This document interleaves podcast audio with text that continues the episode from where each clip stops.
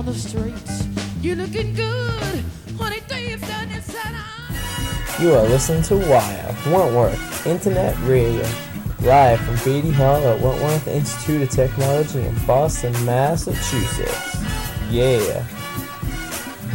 Wire.wit.edu. It's on.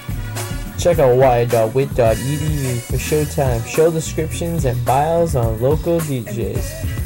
That's right, Wentworth Internet Radio Experience, WIRE, Boston, Massachusetts. Hey, this is Cecil the comedian. You're listening to Club Wire with DJ Arty84. Next Friday is Hawaiian Shirt Day. Arthur is a manly man, and Arthur is very worried about Drew's manliness. Yo, boom, boom, shake the mofo room. You are incredibly sexy. You are incredibly sexy. Yo, boom, boom, shake the mofo room.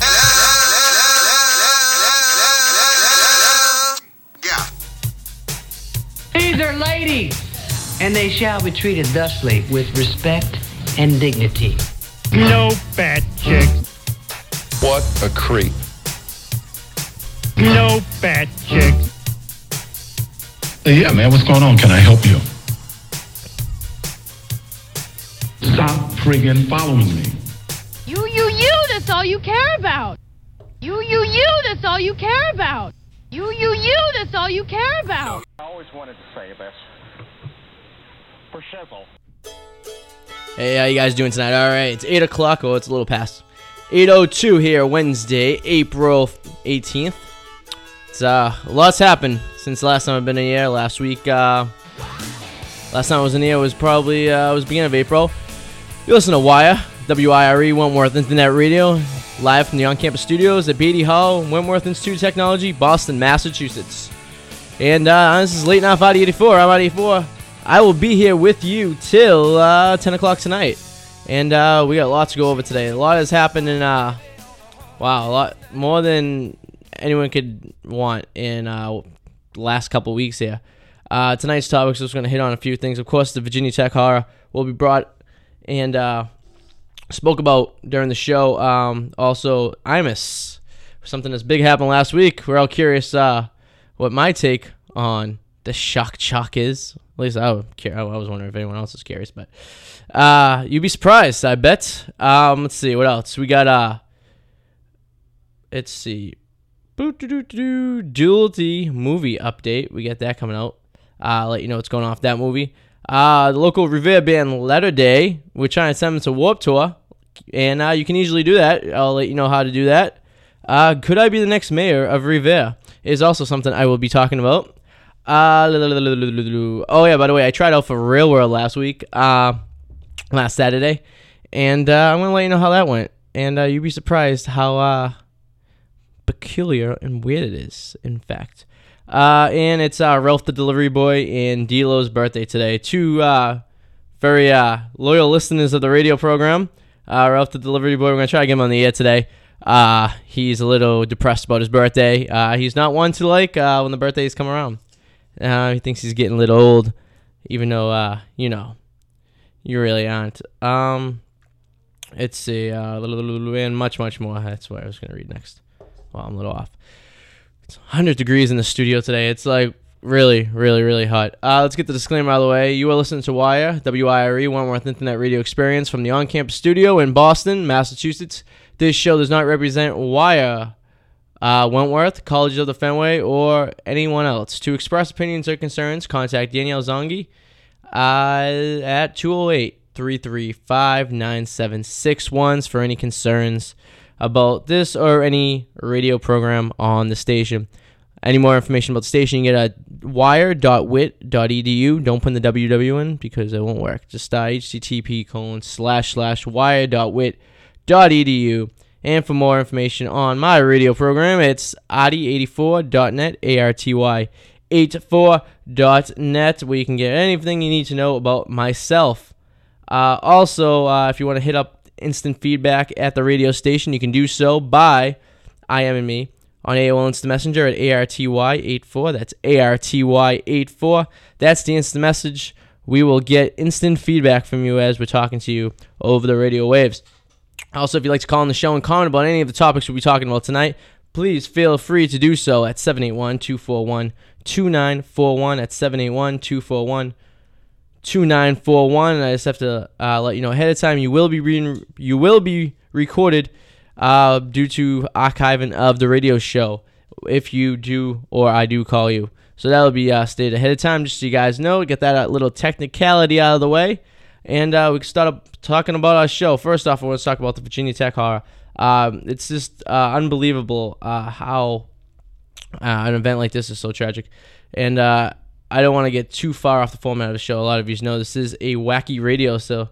Um, but, you know, even times like this, people actually have to uh, become a little serious for a little while. We'll get back to the fun and goofing around when the time is appropriate later on. But it's the first. Uh, it's good to you know, you know, we speak about the obvious, what's going on in the world. Um, it's so much information has been coming in over the last 24 hours. I mean, it was about almost two days ago um, when we first heard about what happened, and uh, it, it's tragic. You know, um, it is uh, one of those things which kind of surprises you and whatnot. Uh, you don't really expect to happen.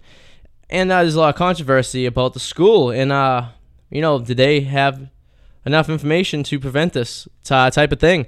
And, you know, a lot of people at the beginning was, uh, you know, I'm one of the people. I've actually, honestly, I sided with the school and actually said, you know what? I don't think the school uh, is uh, accountable for this, you know. But this is before all the information came out. Now it's coming out that there has been tons and tons and tons of information and signs that this this person was a uh, problem or a, a problem. Um, I don't know if you guys have been watching news lately. I know this is a worldwide thing, but uh, it was just in on local news here in the Boston area that a package was just received earlier today from the the shooter. Um, which I'm not going to use his name on the radio because I don't want to give him any more pl- um, publicity than he deserves for doing such a uh, uh, horrid thing. Um, but uh, all by this time right now, we all know who he is and what he looks like and where he's from.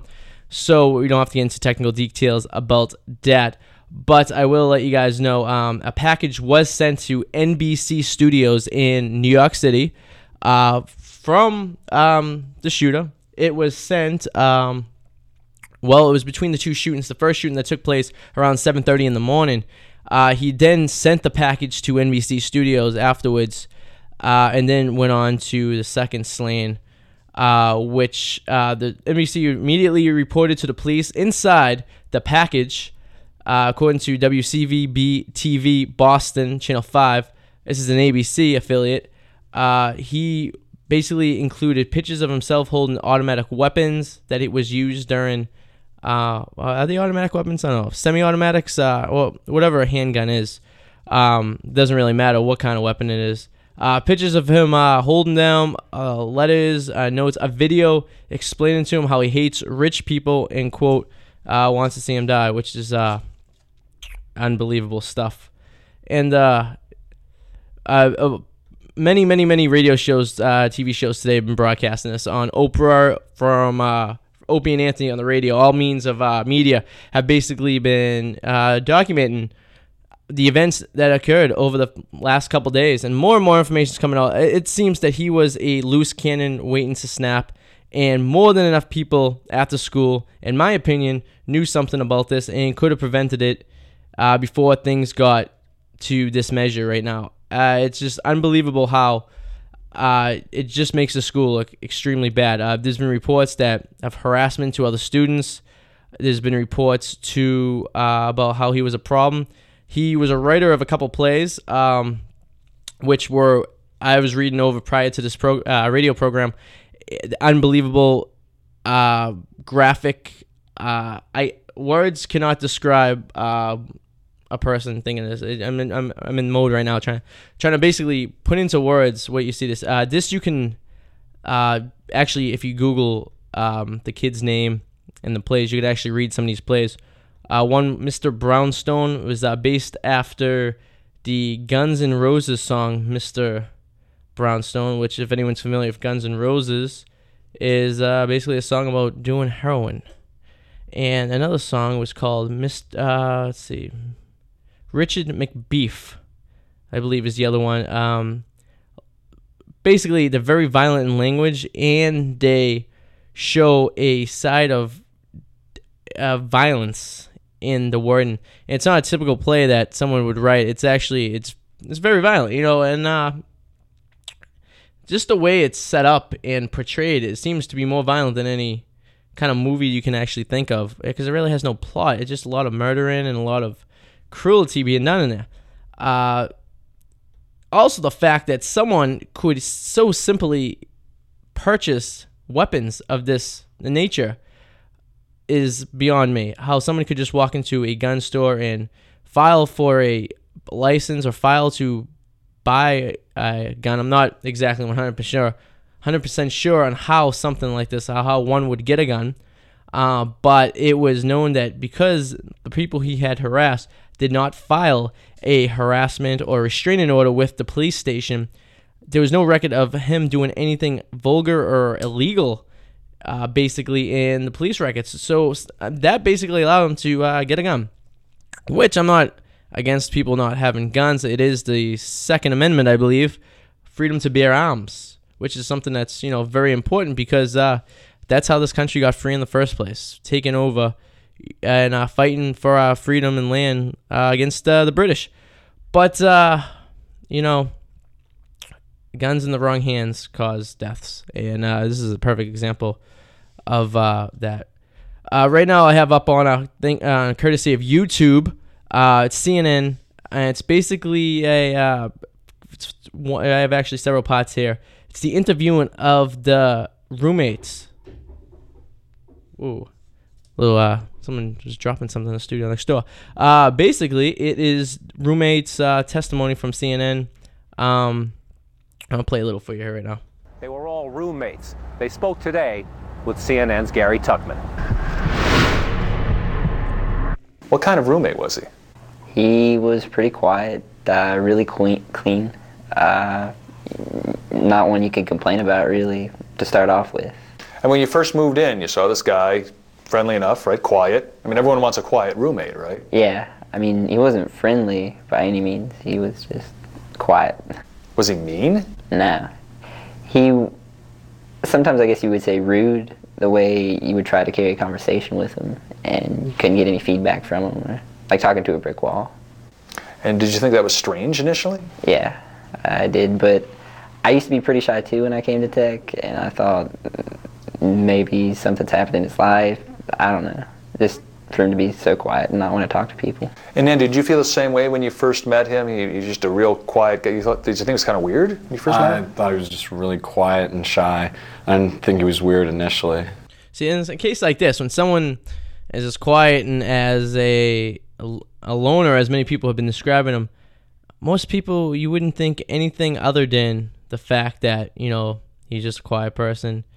And then it, it, this is this is the first impression, but as this interview goes further on, you understand how you can kind of develop and see a um, foreshadow of the events that occurred. Just some people are shyer than others. Okay. So when did you start noticing, Andy, that perhaps it was a little more than just being a shy, nice guy? Um, we tried to hang out with him at first, took him, introduced him to our friends and stuff, and weeks of this, and he never opened up. Um, just never talked to us and went about him, his day by himself. Never saw anyone come visit him. I mean, did you ever have sit down and, and have a conversation with him? Never more than a couple words, other than the one time when we went out to a party and he opened up and said he had an imaginary girlfriend. He told you he had an imaginary girlfriend? Yes. And what prompted him to say that?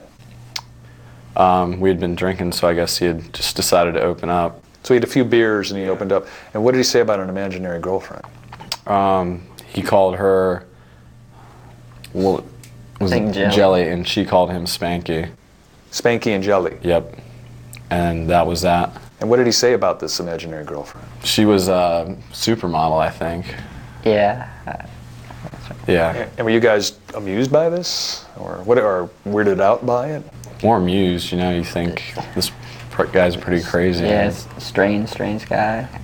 But then something happened that you say he started um, harassing women at school here, right? Yeah. Tell me about that, John. He, I walked back to my room one night and there's Here's that what I was speaking about earlier about how he uh, harassed uh, a couple students or whatever. Like, if you guys want to feed in and chime in about anything, remember the screen name is ARTY84 on AOL Instant Messenger.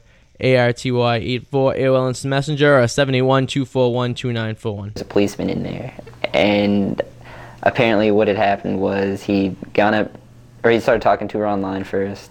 He found where she lived, started talking to her on AIM. Then he went over there. He was using the name question mark. Said, "Hey, I'm question mark," and that really freaked the girl out. So he was stalking her. Yeah, he found out everything about her first. And like he told this girl all the things he learned about her.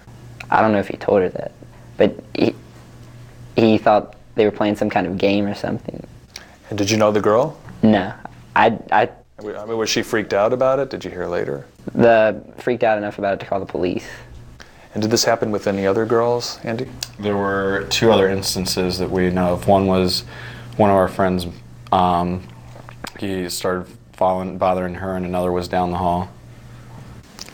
And what happened in those cases? The one down the hall, um, I got the girl's screen name and kind of told her, I IM'd her and told her, this guy, you know, he's messing around with you. Here's his name, and you shouldn't kind of ignore him and just stay away from him. And then the other time, the cops responded again, and uh, Sung became upset about that, and he had told me that he uh, might as well kill himself. And so um, I told the uh, cops that, and they took him away to the counseling center for um, a night or two.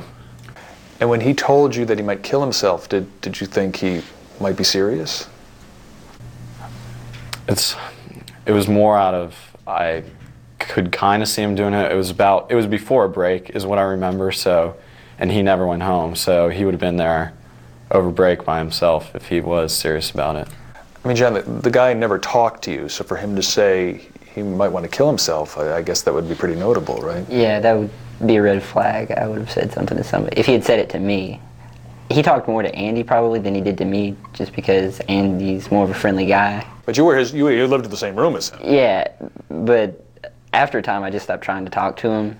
And then when all this sort of started happening with other girls and things like that, I started to keep a closer eye on him. And it was more of, instead of me being his roommate, it was more of a watchdog thing to see where he went. Or Why did you feel you had to be a watchdog? Were you afraid for your own safety? Not necessarily for my own safety, but for friends. I stopped telling friends to come by my room, uh, especially girls. All right, that's the first part of the interview right there. Um, oh, hold on. Sometimes it's like a drill. You hear that? If you can listen clear.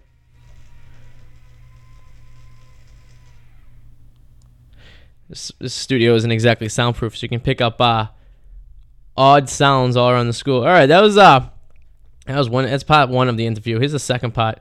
Uh, we're not gonna play it all tonight. We're not gonna spend the whole night on this subject. There's a lot more we have to get over with. Um, but I just want to play the second part of this interview for you real quick, just so you guys know, uh, you know, the conclusion to it and whatnot. This is from uh, Anderson Cooper uh, 360, a CNN program. I believe last night it was on, and I don't fully agree the way he's approaching these uh, roommates. Uh, it's almost as if he is accusing the roommates of not saying anything, uh, and- basically being at fault at some point. point, and uh, that doesn't seem accurate at all. It's uh, one of those things where, you know, if someone's acting, you know, unnormal, as this kid apparently did, and it's something you probably just uh, kind of write them off after a while. At least I would, but that's my opinion. Let's see if this thing could load. Come on. It's YouTube. This is YouTube, by the way. These are actually uh, footage. If you type in uh, on YouTube for the search uh, Virginia Tech roommates, uh, you'll be able to find uh, all these uh, clippings, clippets we're playing for you right now. And remember, if you guys want to chime in about anything, 781 241 2941. Or you can get me here at the studio on AO, AOL Instant Messenger, AIM to the Leapers. It's uh, ARTY84. It's a little bit of a serious and uh, non kidding around late now, 584 tonight. We're going to touch over a few things. Um, if I can't get this clip going, I'm gonna try one of these other ones. If uh, if, if not, we're just gonna go right over it. We're gonna talk about uh, the Imus situation briefly, just so we could uh, you know, touch on all the subjects. It doesn't look like it's going to work. But the conclusion of the broadcast, you guys can check it out for yourselves if you want. Uh, and all that good stuff. So, switching gears a little bit to uh, something a little earlier in the week. Uh, the original shock jock of radio, Don Imus. Uh, well, we all know what he said, and I'm not going to repeat it because uh, there's no need to. You guys know it for yourself, and there's no need for me to have to be under any controversy due to the fact. But I think it's important for being a news slash comedy slash entertainment program that uh, anything that happens in the news should be brought up to people's attention and talked about, and give you guys a chance, the listeners, to uh, chime in about any particular subject such as this. For some reason, Ethan's acting really slow. Um, but I'm going to try to bring it up a little bit. Uh, apparently, we all know it. Um, if you guys don't know anything about uh, Don Imus, a lot of people, uh, well, this demographic listening to this show really don't. He is uh, basically, he came before Howard Stern. He was uh, the original shock jock entertainment guy in the morning. And uh, if you ever listen to some of his programs in the past, you would it's really kind of I would say edgy. Uh, you know, the, the di- big difference I would I compare him to Howard Stern is Howard Stern will have edgy radio, but was less vulgar and kind of rude with the pr- presentation of the whole thing, and kind of made it more like funny and you know outrageous in a different level. Don Imus would be the type of person who would just come out and you know just say racial things or say uh, controversy things right to people's faces and really push the envelope uh, when he was uh, on the radio. Um, the clip I'm trying to load for you right now was uh, it was on MSNBC. Will no longer air. Imus in the morning, uh, and it was a clip it of Don Imus at or on, I should say, uh, Reverend Al Sharpton's radio show, which I believe is a man with absolutely no credibility at all, and I don't even know how he has a radio show. If he has a radio show, I don't know why I don't have one on commercial radio. But the matter is, is this when Shopton goes off Imus, it's just two people that I would say have really no credibility whatsoever, causing lots of controversy. Dino, he's a 64 year old old man who uh, clearly I don't agree of what he said on the radio, but he uh, there is the freedom of speech. People should be able to say what they want, but also at the same time, you know, they have to face the consequences for what they said. And it wasn't even like he was saying it out of a joking manner. The comments he made, I, I believe, are kind of rude. But, you know, it's one of those things where I believe he shouldn't have got fired. An apology would be necessary, which he did several times. And I just kind of think it's a NBC or a CBS Radio who is actually the, the parent company, which I believe is owned by Viacom, kind of just, uh, you know, fell down at the ankles and uh, overall basically kind of just gave in. Let's see. He's gonna wait me to. All right, I just got a a clipping. Uh, cousin Ryan will be calling in the show around 9:30, one hour from now, with a, a funny story. I hate to interrupt you, but I just uh, got distracted a little bit. Uh, basically, what I'm saying, I don't believe he should have got uh, fired, but at the same time, you know, he should have watched his language and all that good stuff. All right, let's see.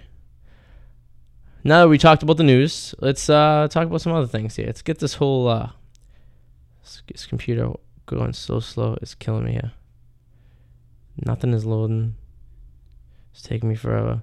All right, another uh, thing I want to draw attention. It's uh, some local stuff. So if you're in the Boston area, this stuff applies to you. And if you listen to outside the world, then uh, you can actually still uh, get involved in some of these things. Um, first off, it's the Anthony uh, Picariello Fund, I believe it is. Oh, Picarello Fund. Yeah, Anthony Picarello Foundation, eighth annual event. Um, it's uh, being sponsored and run by local uh, Revere East Boston people.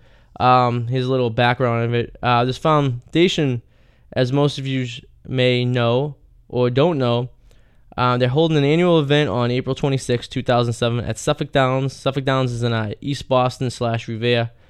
Um, this foundation is a non-profit organization dedicated to raising awareness of organ and tissue donations and organ transplants and providing financial assistance and support to individuals for their families facing life saving transplants. Uh, the more people we can join, the better. Uh, so pass this word around to friends and family. And thanks for your support. This is from uh, Jill Amarati, and uh, she is uh, kind of throwing this over MySpace, and I seen this today and thought it would be appropriate to uh, broadcast on the radio. If anyone wants to get any more information uh, about this foundation, it's at uh, www.ap-foundation.org. That's www.ap-foundation, F-O-U-N-D-A-T-I-O-N dot org. Um, basically, the eighth annual event is called Give a Life event at Suffolk Downs on April 26, 2007. Uh, here, it's uh, basically going to be a dinner. It's uh, $45 per person from 6 p.m. till 10 p.m. And uh, there'll be a silent auction and uh, live auction stuff. Auction off Red Sox tickets, Patriots tickets, uh, gift certificates to hotels and restaurants, and sports uh, memorabilia. So you should guys check that out if you if you are in the area and you're willing to uh, donate. All the money proceeds go to this foundation, and again, it's a foundation to help uh, people who have organ transplants and tissue transplants. So it's a really good uh, foundation to uh, you know get involved with. So at the start, I'll float that out there uh, for anyone who's uh, caring, and I'll give the website one more time in case uh, you guys missed it. It is uh, www.ap-foundation.org. That's ap-foundation.org for more information. And let's see. What's next on the agenda here? We got uh, Letter Day. You guys are familiar with Letter Day? If you're not, then go to myspace.com slash Letter Day. That's L-E-T-T-E-R-D-A-Y. Uh, Letter Day is a band from Revere, a couple kids I went to school with, and uh, they basically want to get to the Warped Tour. And how can I get to the Warped Tour, you ask? Well, uh, basically, you can get them there. If you go to that page, there is uh, instructions on how to get them to the Warped Tour. Uh, if you get enough votes in, apparently they will be picked to play the Boston and uh, New York Warped Tours this year. So uh, we're gonna take a little break as soon as I get this music lit up. This is Letter Day right now. We'll be back. This is WIRE Wentworth Internet Radio, Boston. This is Late Night 584, and I'm Arty 84.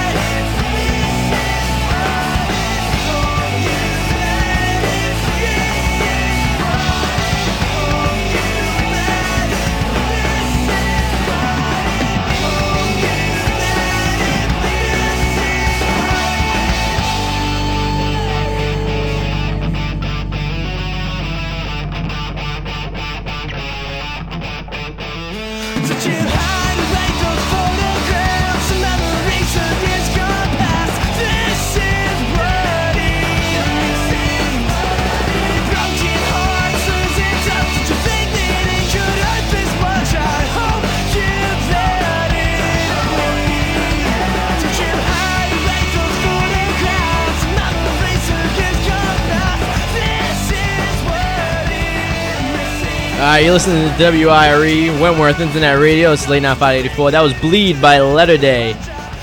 Letter Day on MySpace, myspace.com slash Letter Day. Get these guys to the Warped Tour. If you basically just go to their website and uh, the instructions there how to get you up to. They're also on the April 28th playing a show uh, the same night as the benefit. So if you're not going to the benefit, if you want to go see uh, Letter Day play, playing at the Saugus YMCA April 28th at 6 p.m. More details on their website, myspace.com slash letterday. All right, so we got that out of the way. Um, next on the agenda is, I'm here, I'm supporting everyone today, huh? Is uh, a good uh, couple of friends of mine, they're doing a movie, and it is called uh, Dooley. Do- And I w- wish I could play the trailer for you guys right now, but uh, un- unfortunately, uh, I cannot because there's more F words in the trailer than the whole entire movie of The Godfather. But you guys can feel free to watch the trailer yourself. Um, Arty84.net. It's www.arty84.net. About halfway down on the right side is uh, the trailer for Dooley, right on the page. You guys can check that out. And uh, I apparently last note they were premiering it. Um, I want to say in June-ish. I'm not sure, but there's a link to the website so you can check that out. All the information you need there at arty84.net. Click on Dooley trailer. All right. Oh crap! I did it again. I want to lead up to something big, and I'm not gonna be able to do it. Uh, this is why I need a producer. I really, really, really wish I had a producer. Producer. Uh, doop, doop, doop, doop, doop, doop. Anyways, guess what? Uh, I tried out for Real World last week, and I'm gonna tell you something. It was an interesting, interesting event. What the hell?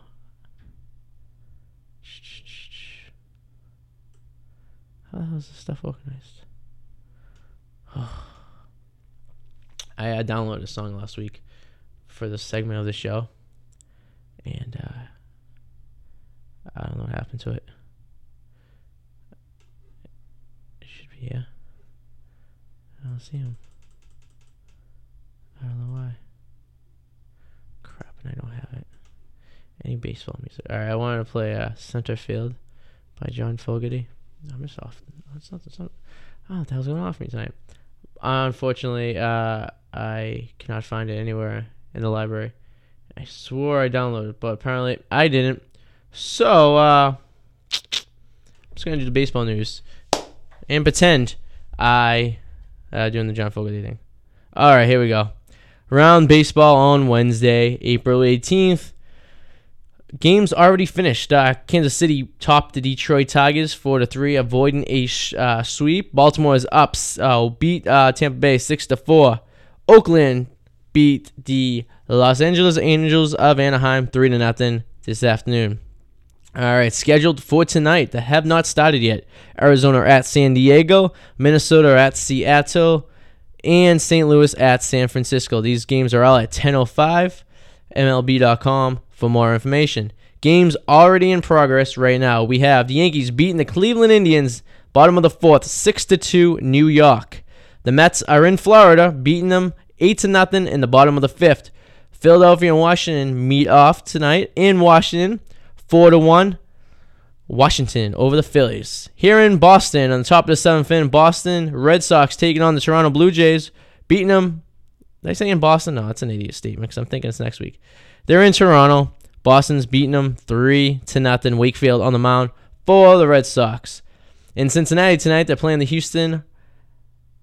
I was gonna say the Rockets. Wow, Houston Astros. Two nothing Cincinnati. Atlanta Braves beating the Chicago Cubs four to two. Bottom of the third, Milwaukee Brewers. Top of the second, beating the Pittsburgh Pirates. Pittsburgh uh, did a real number on. I believe they played. Who did they play yesterday? They play St. Louis? Because it was a really good game. That's why I mentioned it. I enjoyed it thoroughly. Maybe it wasn't yesterday. Maybe I don't know what I'm talking about. Yeah, they did. They played St. Louis. It was six to one. They beat them. It was a really good game because I hate the St. Louis Cardinals with a passion more than any. Well, I hate the Yankees. I guess on my top ten list is uh well top two list because I really don't have ten teams that I really hate that much. Would be the New York Yankees would be number one and number two would be uh St. Louis Cardinals. All right, see, I'm already not being serious anymore. And what else we got? Uh, Right now, scoreless games. Dodgers at Colorado and Texas at the Chicago White Sox. Scoreless games. Yippee. How about that uh, Red Sox pitcher? What's his name? Dice K. You guys ever hear of him? Yeah, well, uh, no run support last night, I guess. One bad inning cost the game. We lost 2 to 1 against Blue Jays again, north of the border. Bada bing, bada boom. All right. Uh, speaking of Red Sox, like the pre here's uh, something from Break.com. If you guys are familiar with Break.com, you should check it out. It's Break.com for funny video, pitches, and other interesting things. This happened at the Red Sox Angels game a couple nights ago. Popped up. Left side, ranging is Cabrera. Now coming is Anderson, and interfered. with- Basically, uh, it was a foul ball going into the uh, field, the stands in uh, left field, and ball's going up. Cabrera's running over, and a fan actually knocks the ball in midair back into the field. But that's not the funny part. We see that happen all the time. This is what happens next. Listen. No into the stands, the umpire really Tim Timmons and one beverage wow less than they had before. Wow, what's he got now? He's got mud on him and and an alcoholic beverage. Basically, when he went to go hit the ball, uh, a beer spilt over him. This guy's standing here with two empty beers in his hand. I think he made a good call here as he. Let's see, how does this happen? It wasn't Oh, even him. oh. Oh, wow, it's Buddy. Oh, Actually, what happens is the player actually uses his glove and hits the bear out of his what hand. did it do? Oh, And then someone throws- What was that that came flying in? I'm not so sure. Someone that throws was, a uh, slice of a pizza at the guy. that's on his shoulder. It looks like somebody may have Yeah. thrown some stuff on him just to, to add insult to injury. I thought he rolled in the mud before he came to the game, but no, that's not correct. He got hit with some type of sub sandwich or something. Oh, he want, now he wants a piece of it. You want to throw something? Now something? he's trying to fight go. the guy. Well, he's the Pepsi fan of the game until he gets thrown out. Strike three. J.D. Drew's gone. Red Sox Number down on strikes.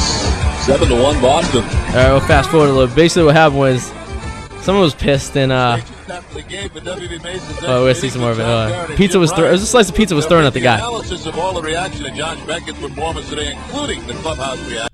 Fast forward. Ugly sight. And I don't know why it was necessary. Now watch. I can't circle. I don't have my telestrator today, but here comes the pizza. See it? A guy just throws a pizza like a fastball at the guy's head. Highly unnecessary. Was the Patriots jacket, and of course he's been asked to leave the ball game. And they kicked- a good piece of pizza. And they kicked him out of the game. So now you got three guys, include the baseball player, soaked with beer, and then one of the guys who interfered gets a slice of pizza off the side of his head, And here comes. right off the side of the head. Uh, This is the sportscasters. Why did he do that? Because he thought he was interfering with a player. I mean, it seemed totally unnecessary. Just now getting the pizza off him. God, he was hot for a while, but uh, I think the pizza thrower apologized, and uh, he seemed to cool off a little bit. But I'd be kind of ticked off myself if Jeez. somebody. All right, that's about it. Basically, a guy in the stand at Fenway Pockets hit a slice of pizza. There's really not much to that. That was about it. Uh, that was yeah. That, that was in fact that was it. Uh, let's see. What else can I do here? It's uh, half past the hour. Let's do disclaimer. You are listening to Wire, W-I-R-E, Wentworth Internet Radio from the on-campus studios in Boston, Massachusetts. This show does not represent Wentworth, colleges of the Fenway, or Wire. To express opinions or concerns, contact Daniel Zongi at 508-335-9761. This is W-I-R-E, Boston, Massachusetts. ID time 8:40 p.m. All right, we just got a text message from my cousin Ryan. It's actually now Sidekick Ryan. We changed his name on the show. He will be calling in, or we'll be calling him in about 50 minutes to update us on some interesting situation that happened to him at work. Uh, let's go through the stuff here. Where we talked about the Dooley movie, uh, Letter Day to Warped Tour. Oh yes, oh yes, indeed. I tried out for Real World last Saturday. Yes, indeed. I was uh one of 250 people in the Boston area that showed up to the Faneuil Hall Marketplace at 10 o'clock in the morning last Saturday. And let me tell you something. There were all kinds there. Freaky looking people, kiss ass people, uh, every type of person. There was a there was a kid there who brought his like boombox and he was sitting there freestyle rapping to a beat while giving out CDs. I was like, this is getting insane. So, uh, for those of you who don't know what it's like to try out for a reality show such as The Real World, let me uh, let me go through uh, exactly the day, step by step, process by process, and I'll let you know exactly what went on that fine day in um, why do I, I read stuff I lose? That fine day yes last Saturday. I am not with it. It is like 200 degrees in the studio right now. I feel as if I should take, you know, less clothes off, more clothes off to be cool. I think that's what I'm trying to say. What I'm trying to say is I'm hot. I'm really hot, and I don't think I'm doing well with these this pressure. I think I'm just kind of kind of going crazy, and I don't know what's going on. So I was trying to tell you guys about the railroad situation, right? Here we go. Here's the railroad situation. This is what happens. All right, so around uh, nine o'clock in the morning, I proceeded to make my way towards uh, Boston from Revere, jumping on the blue line and taking it. When I get to Wonderland Station, I realized that well, they're busing people to Maverick because the train's down. They're doing some construction on the train. So I had to get onto a MBTA free shuttle bus to Maverick Station in East Boston, which is very delayed because you hit all this traffic and stuff and makes it longer. So I finally get to Maverick. Maverick. I go two stops to the aquarium, get off, and here I am in Faneuil Hall. It was at Ned Devine's. If you guys are familiar with Faneuil Hall, it's a little bar slash clubby thing they got going up on there. Big sign on the door. Go upstairs to Paris, which is a club across from Comedy Connection, and uh, you know sign up there. So you get up there, and I'm figuring it's eight o'clock. There were people camping out last night or the night before, rather. I'm like, why? Why would you? Why would you camp out? I'm like, to my my original thought was as if there may be maybe 100 people. I thought maybe would show up. Not enough to make someone want to camp out for such a stupid, stupid thing. It was ridiculous. This is what happened. So you get up there, and there's this lady giving out little application thingies, right? So she's giving handing out these applications, and you take one. And I didn't have a pen, and I I had a pen on my desk next to my wallet and phone before I left my house, with all intentions to grab this pen, put it into my pocket, and transport it with me to the place of uh, of destination, where I was going. All right.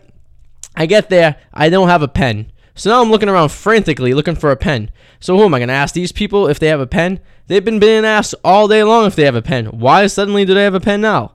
Well, they had a pen, but I didn't ask her. I seen some girl. This girl seemed like she was like on another planet. Her head was in the sky. She was spacing out, looking side to side. I didn't really know what to make of her. So what I did was I approached her and I seen that she had two pens. And this is where I'm very observ- observated if that's even a word. I looked at her and be like, "Excuse me, I noticed you have two pens. Mind if I borrow one?" And she looked at me as if she didn't want me to know that she had another pen.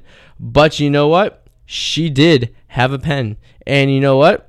I did borrow it from her. I go, "Excuse me, can I borrow your pen?" And she looked at me, puzzled and dysfunctional, and it looked at me with a look of disgust that I've only seen from my mother when she caught me wearing women's lingerie.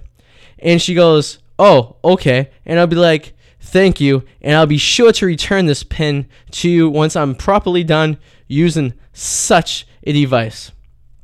Okay, so I got the pen.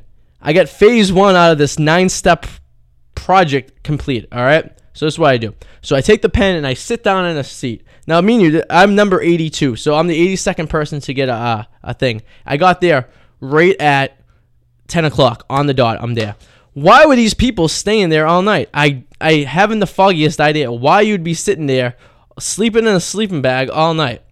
You know, it was cold out. It was about 40 degrees out and it was raining. Why? I don't like. Could they not afford a hotel? I was talking to this one kid from Connecticut that drove up three in the morning. I'm like, what the hell did you do for four hours? And let me uh, let you know something right there. Not all those people are from the Boston area. As a matter of fact, most of them from New Hampshire or Connecticut. I'm like, why?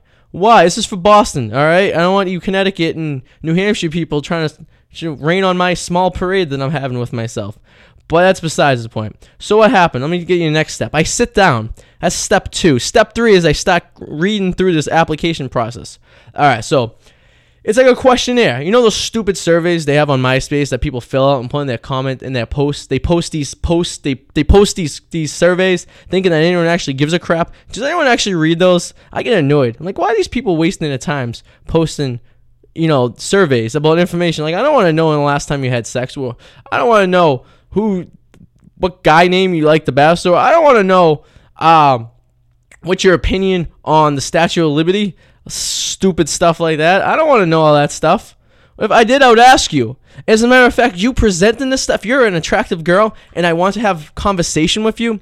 If you're presenting this stuff to me, uh, unwillingly, then it gives me absolutely nothing to talk about. So what am I gonna sit there going through the? Hey, so I see that you like skydiving, huh?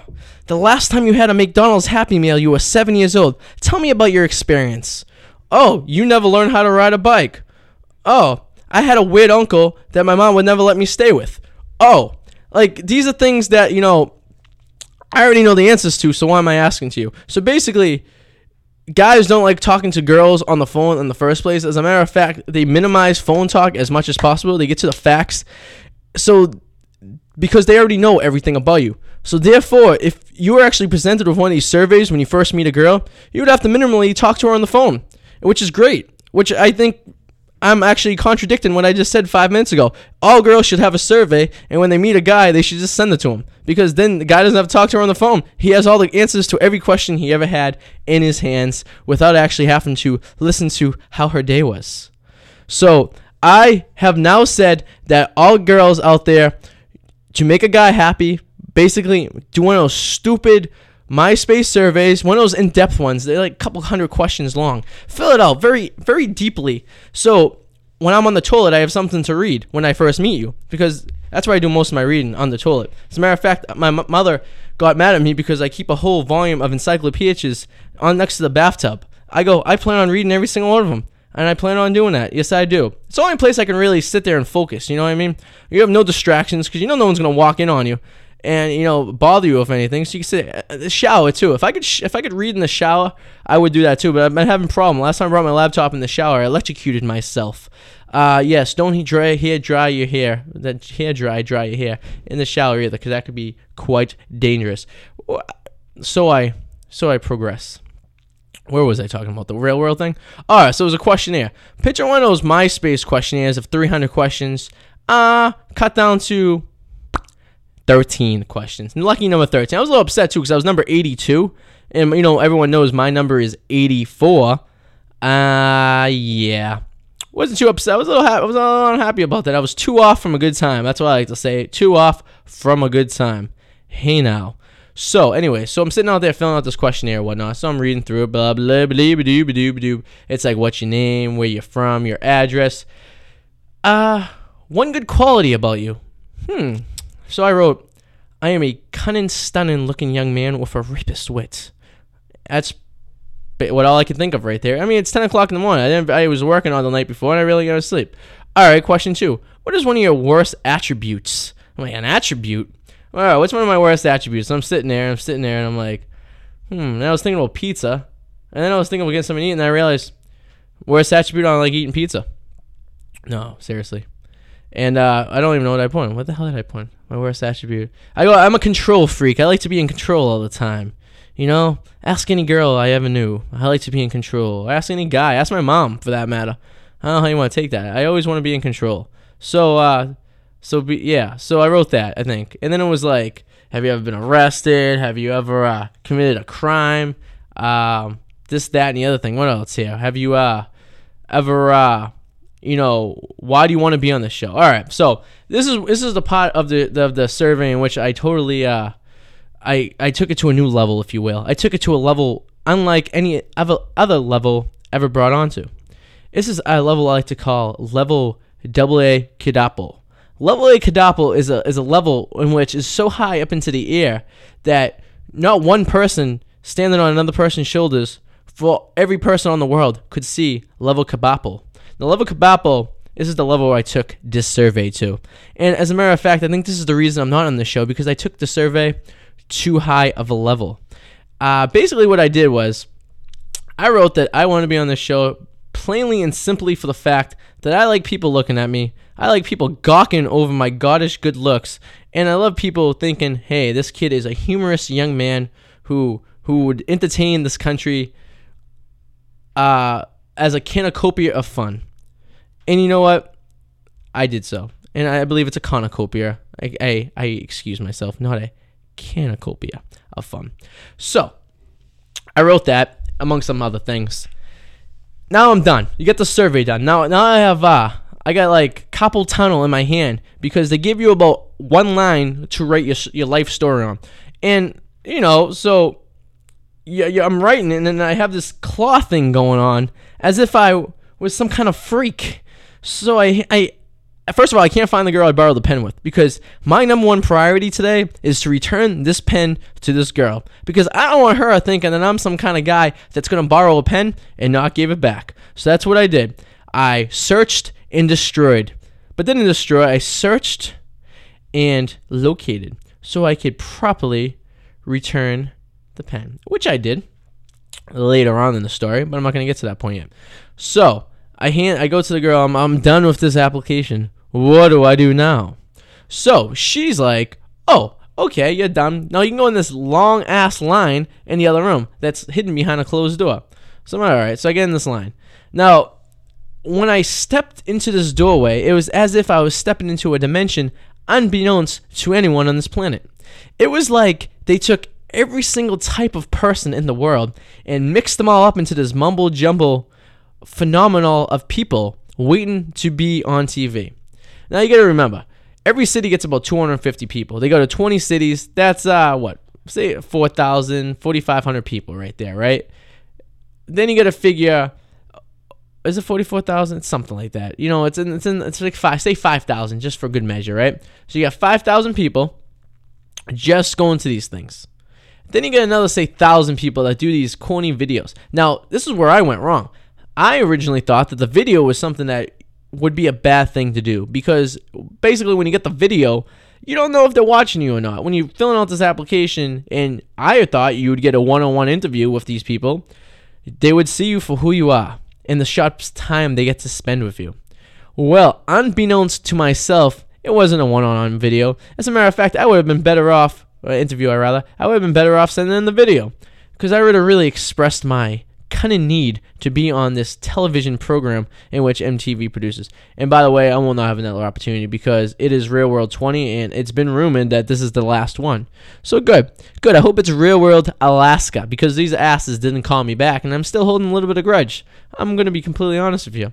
Real World Alaska, where they have to live in an igloo with native Eskimos and fish for their food and ride canoes and such to destinations and have to use the bathroom outside and ice fish. That's what I hope happens to these people. This is what I hope this real world works out for all these people. So so back to these type of people that are there. So I'm online, right?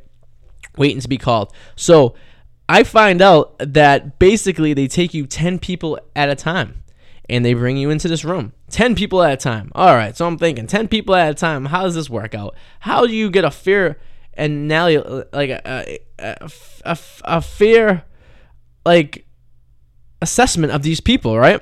So here I am, right? So I'm like, okay, I'm figuring I'm gonna stand out. I'm gonna be, uh, you know, I'm gonna do something crazy, you know.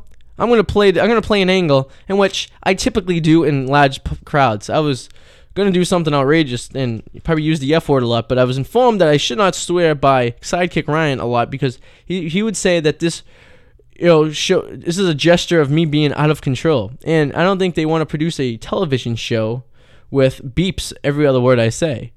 Like, like here comes Arty into the room. Beep, beep, beep, beep, beep, beep, beep, beep, beep, beep. It would be a whole lot of beeping and not much going on. You could watch the show on mute. And as a matter of fact, anyone could watch it, deaf or not deaf, because you wouldn't be able to hear anything anyways. Closed capture everything would be fun. But right, I'm digressing again. Oh yeah. Um. So anywho, uh, what you want to do now at this point? I was gonna, you know, I'm pumping myself up, right? So here we go. I got I'm in line right now and I got this goofball kid in front of me, right? Now this kid he could not be any more of a kiss ass ever. He's the typical, looks like an Abercrombie kind of model kid. Obviously, uh, gets his eyebrows waxed. I don't know what kind of person gets his eyebrows waxed. Certainly not a pretty boy like myself. Um, he's got the, you know, the look like, hey, everyone look at me. I'm uh I'm the type of person who uh you know uh you know everyone I'm cocky. Uh pay attention to me. Ooh, everyone loves me. Ooh, I'm Mr. Personality. So this tool, if you will, was standing in front of me in line and every single person whether they work there or not. A janitor walked by and he goes, "You work for MIT, M- MIT, eh, MTV? Do you work for MTV? Do you work like kissing serious ass?" I'm like, these people don't care if you work, if who you are or anything. I'm like, I'm thinking to myself, I'm gonna say as little to these people as possible because they don't want to they hear this all day long. Why do they want to hear this from another person, right? So I'm just sitting there being quiet and thinking to myself, what a goofball. So I remember this one girl walks by, right? She was uh she was obviously a, a janitor. Obvious. I mean, she had a a spray bottle of detergent cleaner in her pocket and a rag in her other hand and he goes hey sweetheart you work for my tv and i felt like saying no no she doesn't work for mit uh, i keep saying mit i don't know why mtv unless she's the type of person that goes around and cleans the lenses of the camera because if she worked for mitv why am I saying MITV? If she's working for MTV, Real World, or anything associated with the Real World program, why would she be carrying around a spray bottle? What is she cleaning? Is she cleaning people's bodies or something like that? Is there something going on in that interview room that I'm not aware of? Is there a plexiglass wall between the guy asking the questions and the people because something crazy is going on? I have no idea. And nor that I want to know if that in fact is what she was doing. Basically, she was basically just cleaning up stuff at the club from the night before because you know how people get sloppy and irresponsible at a club. Things just go astray. Drinks, puke, bodily fluids, everything. Sweat is a major thing. Is a major thing you have to clean up at a bar because or a club for that matter because it's everywhere. People are sweating, having a great time, and you know unfortunately someone has to clean it up. And that was this lady's job. She was walking in on her shift to clean up this club for degenerates like myself to go to later that night and destroy with sweat. So, anyways, so he goes, "Hey, sweetheart, you work for MIT uh, MTV." Well, if I say MITV one more time, I swear to God, I am gonna hit myself with a ballpoint hammer. She looks at him, thinking that I don't know what she was thinking, but she had that stare, and she grinned at him and just didn't say anything. It was obvious he didn't speak English. Why was he asking this girl anything? he, then he asked her again, "Do you work for MTV?" And she just stared and walked away. So I felt like saying to this kid, "Why?" why, why, why, why, why, why, why, why are you doing this? And he had, it was as if he was going for an acting debut. He had a portfolio of pictures of him modeling in different ways and headshots and like a, a resume. To me, I don't think MTV wants former actors or any of that people of the entertainment nature to be on the show because if in my opinion it's a reality show you should have real people. Am i wrong? If i'm wrong let me know. So anyways um yeah I'm, I'm looking at it and i'm like okay this kid is definitely going to be a problem. I'm like i really hope this kid is not in the 10 person interview with me because i will probably say something to him probably have to fight him outside afterwards because that's the type of person i am. I can't stand people like that. Basically what i'm saying is i can't stand people that are similar to myself it's a conflict of interest. I'm just going to say that right now. Conflict of interest. An interest conflict, if you will. So anyway, so I'm moving up. I'm going a little bit further in line. At this point, when I once I moved in line about 20 feet or so, it's a wrapping, you know, one of those velvet ropes, you know, kind of thing going into this room that I'm not sure what's going on in there, but I'm pretty sure there's something that requires a cleaning lady to go in there and clean off a plexiglass wall. I really don't know. So, anyways, so I see the girl that I let borrow my pen, and I'm like, "Hey," I'm like, "You," and she looks at me. I'm like, "Here you go, thank you," and I gave her the pen, and she was as if she was surprised that I was actually going to return the pen to her. I had no intentions nor desires to keep this pen. As a matter of fact, I didn't want anything to do with this pen. Pen. I felt guilty taking the pen home with me. I felt that there was a dead desire need to return this pen to this girl that didn't want to let me borrow it in the first place. Because I knew if I never gave it back, then she would know that she gave a pen out to a person that she didn't want to be borrowed anyways. And that's what I made of the situation. So I felt that it was 128% necessary to give this writing utensil that spits out ink in a ballpoint fashion back to the girl that originally let me borrow it. So I go, here's your pen. Thank you very much and have a pleasant and delightful day. And she looked at me and go, oh, no problem. And we moved further in line. And I could overhear her saying to her friend, which she was with, which was a was a she was a she was a five at best. Her friend had to be close to a three and a half, if not a two. And she's like, the friend was like, "Who who is that?" And she was like, "Oh, it was this kid that I didn't want him to borrow my pen in the first place. Asked me to borrow a pen." giving it back to me. And she's like, oh. Now, I'm to tell you this one thing.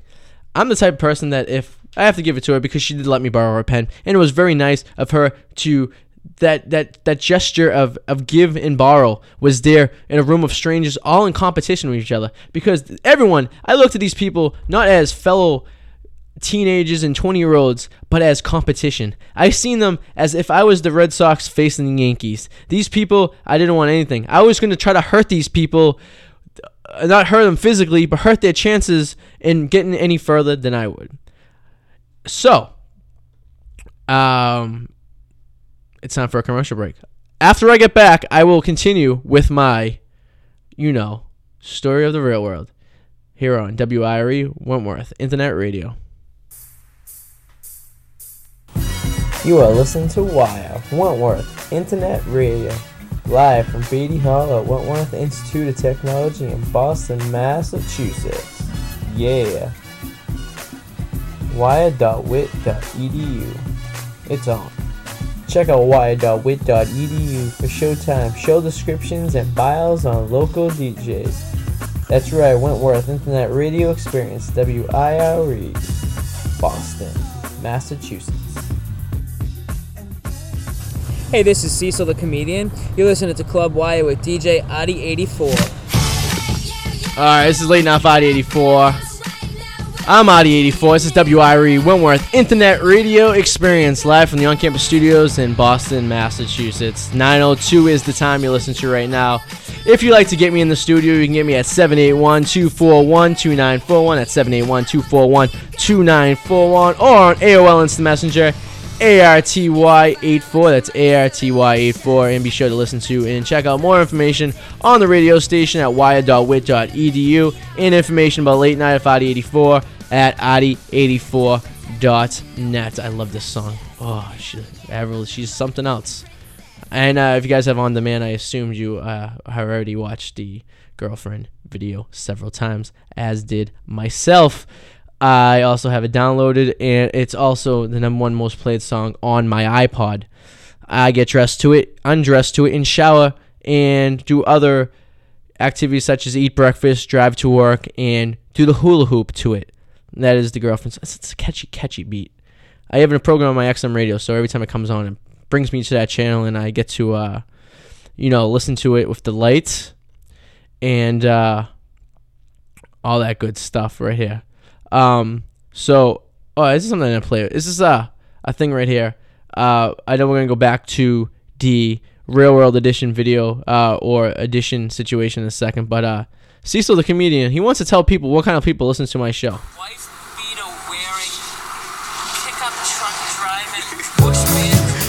All right, so that didn't work because I had the stupid. Uh, I come to work so unprepared. How do I still have a gig on this radio station? I don't know. Since you guys, since I'm trying to fix this, check out my MySpace, myspace.com slash DJ ARTY84. That's Arty84, DJ Arty84. This is, this is my show.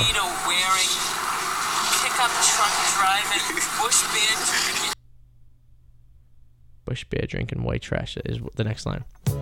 All right, so I got that out of the way. I just I was supposed to play it last week. I never got a chance to. So sorry, sorry. All right, guys. All right. So where was I? Was I? I was talking about uh, the pen. I returned the pen to the girl. All right. So now we're about we're halfway down the story. So hold on to your laughing caps because you're about to laugh. I like to warn people ahead of time that they're gonna laugh because I don't want someone accidentally wetting themselves, spitting out water, or crashing their car into a curb because some of my jokes may be quite on the hilarious side. So, um, anywho, I give her a pen and I she has the little conversation with her friend. And now I'm turning I'm turning a line. Now I'm going around a corner. It's an elbow. Picture an elbow. Picture uh, a U-turn. And these things are wrapped around U's or whatnot. Whatever shape or desire they want it to be wrapped around. They're a, the shape of a U. I'm on the right side of you, and now I'm approaching the left side of you, and pretty boy McGee is in front of me. That's the kid I was talking about earlier. And behind me was these three obnoxious kids from Connecticut who are friends with three obnoxious kids from Connecticut in front of me. Now, I don't know if it's just a thing, but everyone I meet from Connecticut is obnoxious, including Pretty Boy McGee. He was from Connecticut. And they're not just from like Connecticut, like close to Massachusetts, Connecticut. They're like Connecticut, like you should have just went to the New York trials because you would have gave me a little bit more competition, a less competition rather. I'm not the type of person that likes competition. I'm actually a weak link, and I like to uh, go against the weakest people. I when I play competitive sports, I play against infants and small children because I have a better chance of beating them. I do not play against girls, guys, or anyone close to my size or age because I know I will lose. I play seven-year-old girls and boys in competitions that I know I can beat them in. And it makes me feel better about myself because when I win, I feel better and I feel delightful and superficial, if I'm even using that word in the correct manner. So I digress. So I turn the corner and obnoxious three, one, two, and three are talking to obnoxious four, five, and six behind me. Now these kids are all kind. Yeah, I'm hearing their life story. I'm hearing one got here at three in the morning. I'm hearing another one did this. Another one did that. Oh man, I had such a good time last night. Ugh, me and so and so McGee hooked up. Yippity yippity yap. Yada yada yada. Shibbity shibbity do. So I hear this these kids talking. And I just want to hit them. I got to the point where now I'm so frustrated with everyone who's in line with me that I just want to cause some kind of scene. I, I feel the need at this point to cause a scene. And, you know, I'm usually one to avoid situations such as this, but you know what? A little guy inside my head was like, you know what? You gotta say, shut the hell up to these people because no one wants to hear them. I'm looking around, and the people to the left of me are in disgust. The people to the right of me are in disgust. Pretty Boy McGee is still trying to talk to the cleaning crew and asking them if they're working for MTV. And these kids are going at it. Oh, you're a loser. No, you're a loser. No, you're a loser. Haha, you're a geek. Haha, you're a loser. You did what? You did who? I got so drunk last night. Hoo, I wear women's clothes. Ha ha ha. These are boys talking. They're all guys here, very little girls. So, all right. And I'm like, how much of this non, non needable non um i'm looking for a word here. Uh information is this the word? Um this stuff meant nothing to me. I did not need any more of it than i had heard in the first place. It absolutely drove me quite insane to the fact that i was like i just want to go home now. I don't even care if i'm on the show. Just take me home tonight as my good friend anybody would say. Be my little baby. So I'm getting closer to the line now. Now, actually, at this point in the line, I'm actually realizing what is actually going down, how this process is actually being held. I knew they were taking people, but now I'm, I'm on a count. I'm number seven of 10. So I know that I will be with Pretty Boy McGee, who is number six, and the three previous uh, Connecticut kids who were in front of me. They were two, three, and four. So I know I'm going to be with these goofballs, but luckily for me, the people behind me weren't going in with me. These other three goofballs were going in a different rotation. And then I hear this other kid saying, Well, when I was down in Cancun, I met one of the people on the real world, and I was able to get into some kind of VIP ticketing. Because that's another thing they had here. They were calling people online, Do you have a VIP ticket? They asked. And I said, No, I do not. And how does one obtain such a ticket of importance? A very important person, indeed, a VIP would stand for. So, uh, they're like, well, you had to pre-register, you had to know someone. I'm like, but why would you want to get someone on the show who knew someone who was on the show? I'm like, to me, that's like having two of the same people on the show. Am I wrong? The way I would pick this show is that I would ride down the street in Boston on a nice day, preferably a 72 degree day in June. I would say a Saturday around 3 p.m. I would drive down one street, preferably over near, say, Faneuil Hall Market and I would randomly, at random, at will, at Jake, at Bob, pick out 10 people. Just pointing. You, you, you, you, you, all shapes, sizes, and colors. Because because you want to you want these people to not know each other, not know what they're getting picked for, and just get thrown into a house. That's the way I would do it. Just throw random 10 random people into a house. Don't do any background checks. Don't do any other information. Don't ask them any questions. Just take 10 regular people off the street. You could take one from each city. Just drive down 10 major cities, you know, but uh, they're only doing six. So this is my real world. It's called Arty's world, and they're gonna have ten people from ten major cities. As a matter of fact, you take the twenty major cities in the country and you take one person from there. Because when you have twenty people, that's double the fun. As a matter of fact, it's triple the fun because you originally only need six. Now it'd bring 18. Triple the fun with a remainder of two. So it'd be a, a 3.2 remainder. A good time for everyone, indeed. So you take these 10, 20 strangers and you throw them into a house and you don't give them electricity. You don't give them uh, a working bathroom, and you don't give them heat. And if it's in the summertime, you don't give them air conditioner, and you give them too much heat, or vice versa. And you want to see these people, how people really live. Like you go to real world and you're getting spoiled. You're getting free drinks, you're getting free food, you're living for free. You don't gotta do jack crap. You work a job. They give you a job, quote unquote job, and it's basically you're working for some cool company and doing very little. That's the cool job they give you. They should give you a real job. They should make these people dig graves.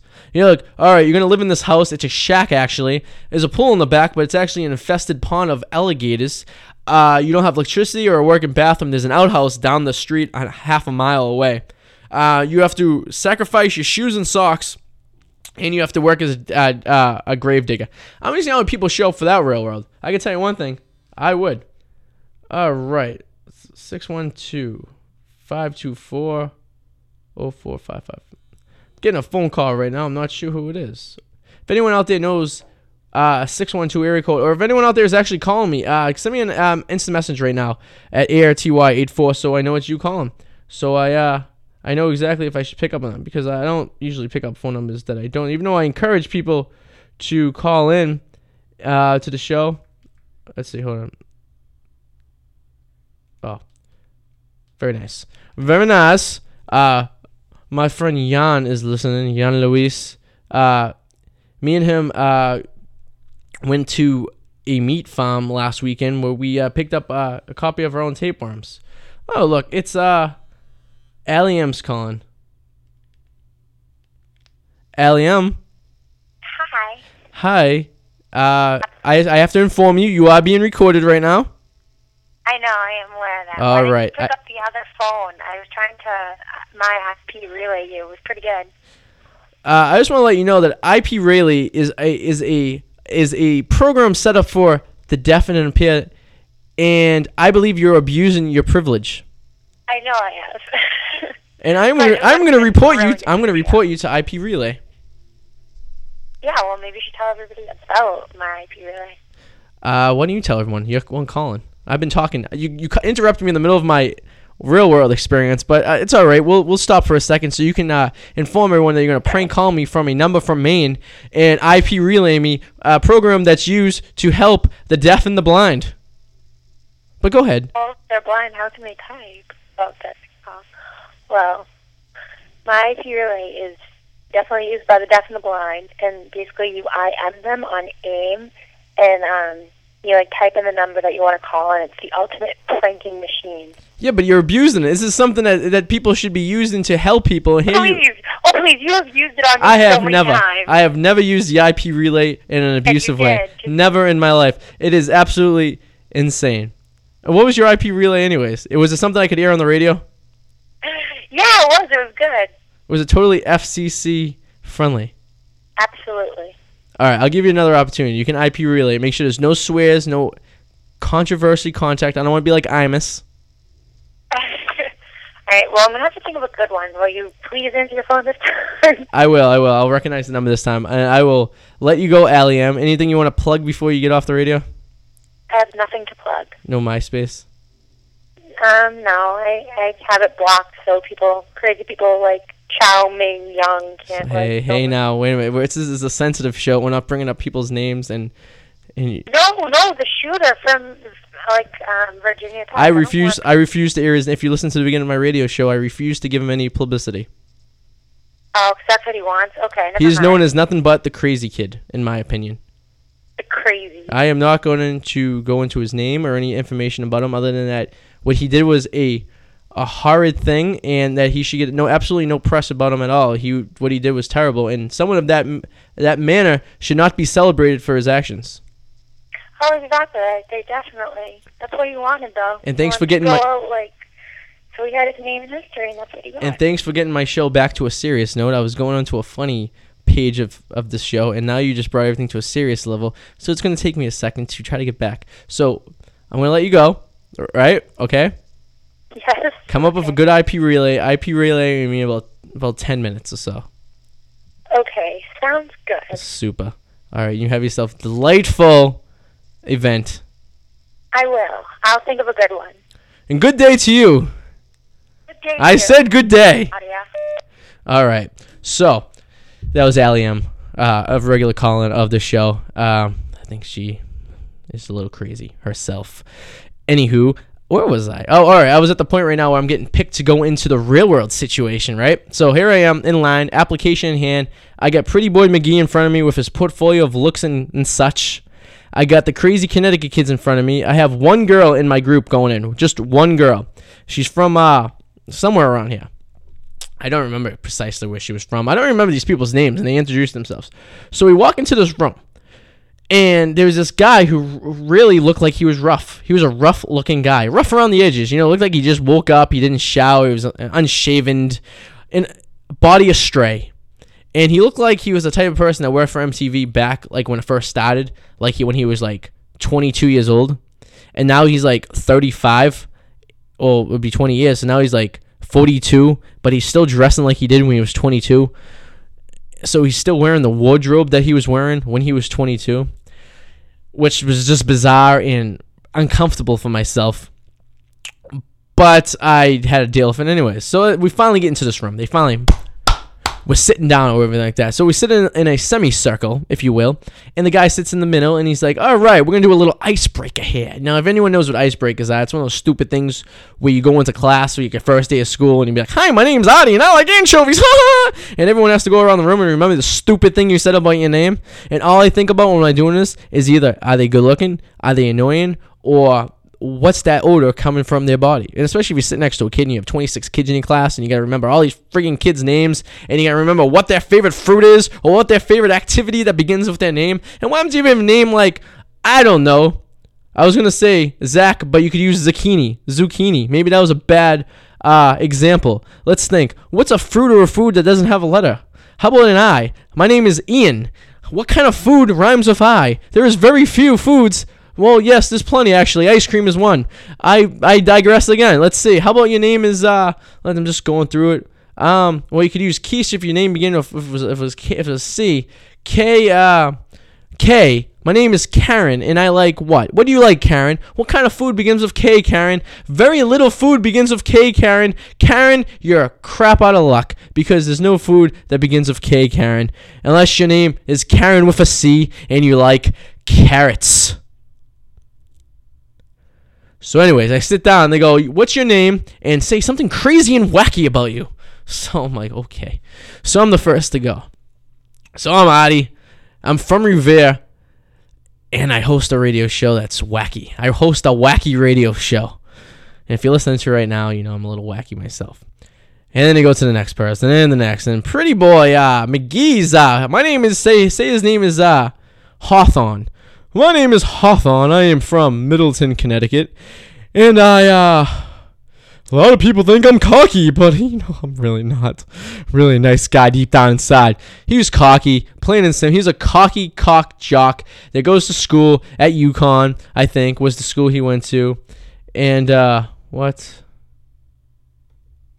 Yes, very inappropriate to say that what you want to say, Allium. I'm not going to get in trouble for your sloppy radio dignity. Yes. Yes, and no, I have not gotten one of those from one of them. So they go around and then they go, We're going to ask you another question. So now I, I basically spent, I don't know, 25 minutes filling out this 15 question survey. I know it was 13 last time, but for radio purposes, I'm, I'm uh, bringing it up a little bit. The survey of unknown nature and here I am, doop a deep a deep, filling out, and these guys aren't even going to look at it. He briefly looks over and he goes, Arty, my father's name is Arty. That's all he had on me. So I thought maybe, well, this could work for me in two ways. Either he had a great relationship with his father and he's going to pick me because I remind him of his father or his father in general. Maybe his father's dead. Maybe he hasn't seen his father in a while. That was the positive way it could have worked. The negative way it would have worked was he hated his father. His dad was a deadbeat dad. His name, in fact, was Arthur, and he hated it and despised his name. Therefore, he'll take anyone else with a similar name out on me. And this whole time, I'm asking and I'm saying to everyone that they work for MTV. MTV doesn't even own Real World. It's some production company in California. And all, all MTV does is throw the name and throw money at it. They don't actually produce or do anything of it. So, in fact, Pretty Boy McGee asking everyone work for MIT, MTV didn't really matter in the first place because everyone there, MTV wasn't even working there. It was some production company from Isbon, California, where the hell that is. So, Then they go. Then he's going around, and you, you can tell by the time he gets to me, he has absolutely no idea what kind of question to ask. And I'm thinking maybe he's going to ask me some kind of provocative question, which I can elaborate in a in a comical manner. No. Pretty Boy McGee's question was like, uh, you know, um, yeah, if you ever, uh, if you could pick anyone in this room, who would you? Uh, no, that was no, because there was only one girl. Maybe that wasn't. That was the girl next to me's question. If you could pick anyone in this room, who would you date? Uh, his question was like, uh, if you had a superpower, what would it be? You know, and I was kind of hoping my question would be, if you could be a street sign, what would it be? And I'd be, beware of fallen rocks. Why, you may add? Well, I'll tell you why. Beware of, of fallen rocks. When you see this, don't you always strike up conversation in your car with the people around you and go, what the hell is that supposed to mean? Does that mean rocks are going to fall on me? And I would be beware of fallen rocks because people would be talking about me, and that's all I like. I love when people talk about good publicity, bad publicity. You know, if you're making fun of my mom, all of the above. If you're talking about me, then I have a smile from ear to ear like a girlish schoolgirl who just sold her box of chocolates and now she can go to Six Flags Great Amusement and she's delightful and excited. Remember when you were in school and you used to have to sell the chocolate and you'd come home with a box full of 30 chocolates and they were like, all right, kids, you sell this chocolate. We have a we're gonna have a field day. We're gonna have a pool party. We're gonna have pizza party and it's going to be so much fun and you couldn't wait to go home and sell the candy but your overprotective mother wouldn't let you go into more than your neighbor's house. So your mother was stuck buying 28 pieces of candy and you barely sold that one box. And then you have some kid who has absolutely no parental guidance whatsoever, and he's there selling four boxes, five boxes, six boxes, and you're saying to yourself, Ma, if you just let me leave my yard, I would be able to sell chocolate. But here you are forced to buy 28 pieces of a Mr. Goodbar, and none of us are gonna eat. We're gonna end up giving them away to strangers and keeping them to Halloween. And why don't you just let me leave leave my yard and go to more than just my elderly neighbor's house? Let me let me.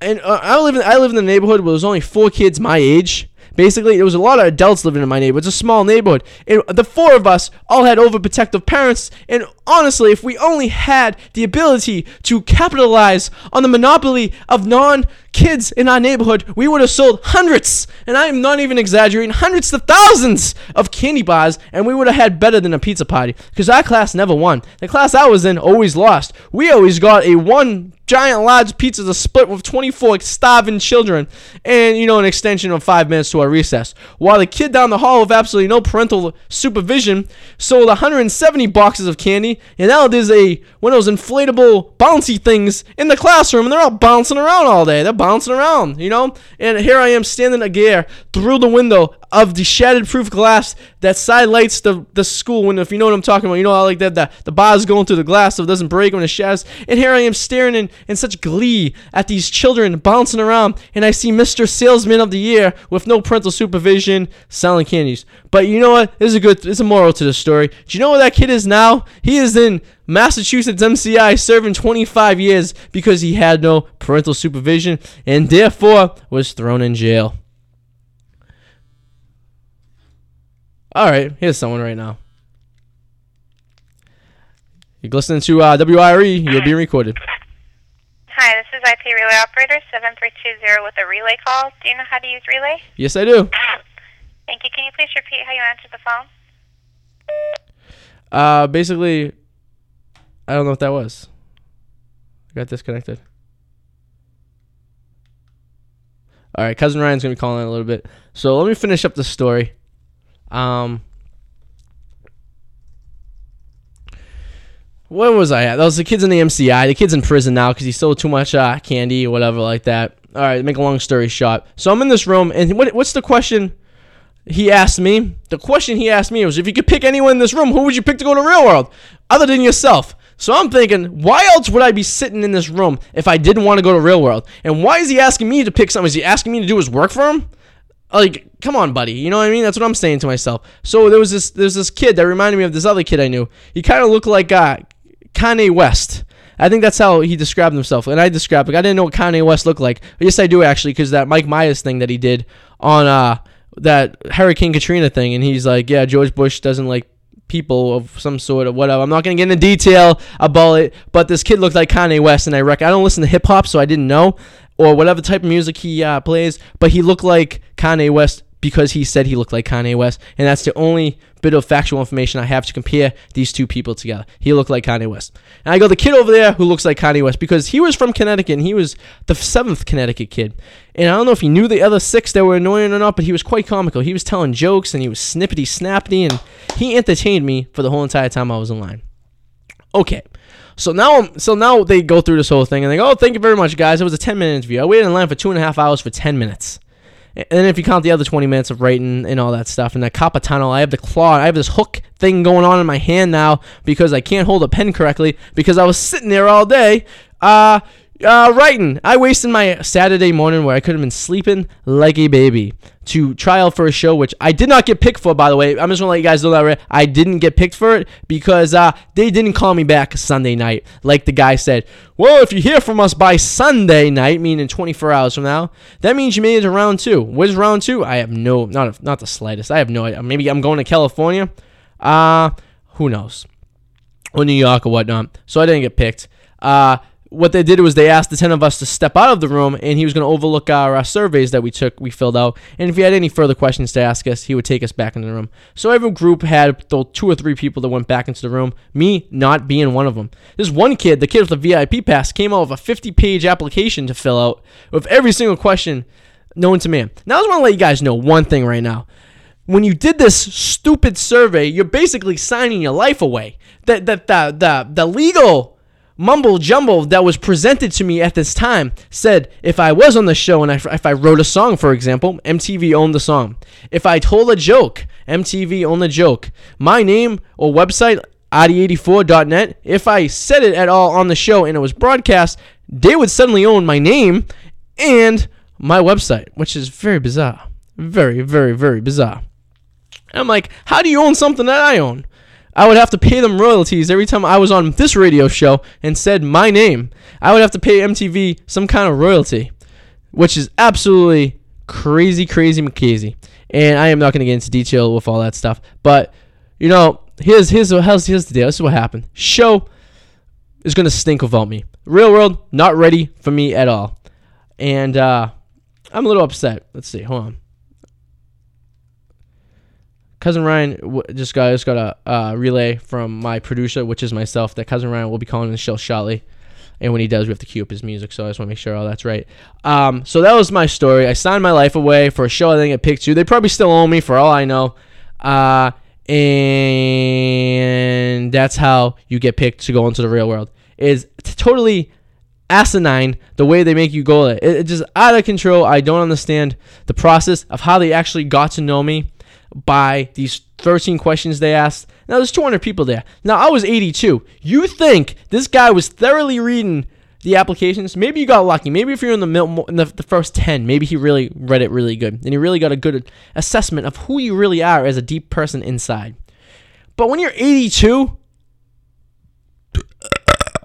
sorry, it's burp. I had coffee earlier. If you're 82, uh, uh, crap, if you were 20, you know, I don't think he's reading this. I know for a fact where if I'm doing something or reading a survey or an application for something, and after the third one, I'm not reading them anymore. I'm just looking at key points. I'm taking them at random. You could be in a con. You could be applying for a job at a bank that I own, and I had a stack of applications. I would thoroughly read the first three, thoroughly, with in depth and such critiquiness, if that is even a word, that I will make sure that basically, in all said and done, I, I've read your three applications very thoroughly and I have a good assessment of the type of person you are.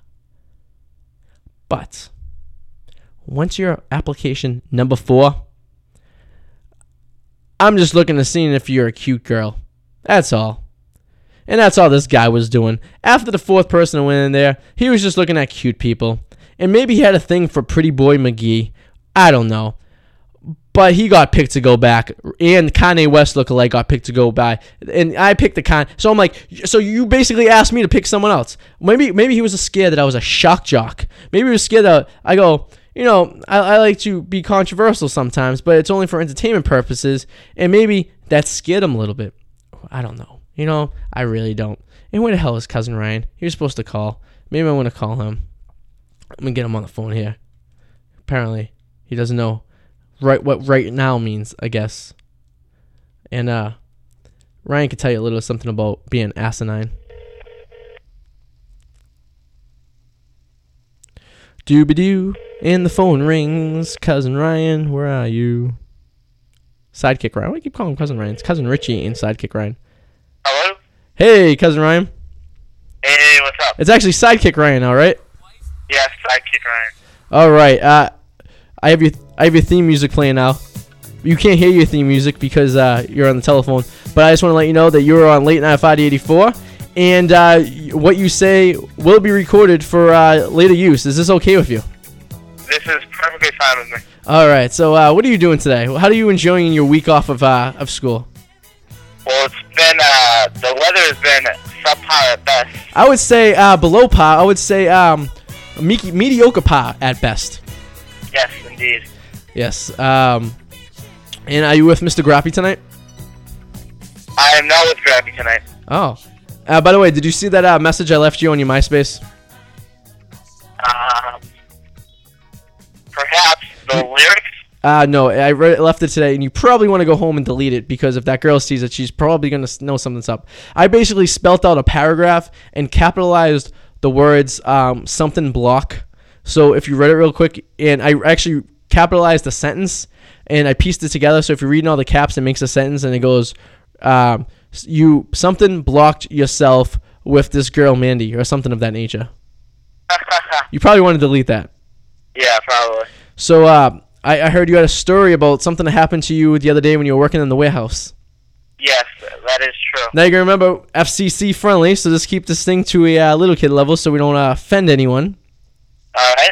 All right, so um, I, I need a good so set me up to the story, and you know, kind of don't tell exactly what the story is until the very end. Let the people try to put it together in their heads, and then kind of hit them with the kabam. All right. All right, so just start. All right. Well, the other day when I was working at the warehouse, um, What kind of warehouse do you work at? I work at a toy store warehouse. Okay. All right, and um, well, we have two bathrooms in the warehouse. One is in the east end, and the other is in the north end. And I Why, I I don't understand why they wouldn't put the bathrooms either A together or B on opposite ends. Why in such a 90 degree awkward subpar placement? um, I don't know. Uh, I guess uh, contractors get lazy when they're working. yes, they do. So um, I was working in the southwest wing, so you, you could uh, see my dilemma. So you're at the furthest possible point you could be at any bathroom. Yes. You, you could you could physically be outside the building at any point and still be closer to a bathroom than at the southwest corner of the building which you are in. You are absolutely right. All right. Now everyone, can I- if you're at home, draw a little picture so you, maybe you can work this work this out. But Um, say that again. uh, it was- it was- that was directed to the people listening, not you. All right. So well, I had to abruptly use the bathroom, Okay. and the district manager was in for a visit. Okay. And what if you just making sure everything was okay? Yes, exactly. And now you're at, you're still at the, you're still at the southwest quadrant of the of the warehouse. Yes, I was. I was. Okay. And my performance as of lately had been very subpar, and I had already two strikes against me. So one more strike, I, I, I assume that uh, subparness would not be acceptable anymore. Exactly, and uh, I would have been abruptly terminated. Nice. Terminated. I love that word. It's quite entertaining. But continue. You had to go to the bathroom, southwest quadrant. You had two strikes against you, and the district manager was there. Exactly. Okay. I proceeded to knock over an entire bin of toys, Ooh, that sounds uh, controversial. and I had to clean them up.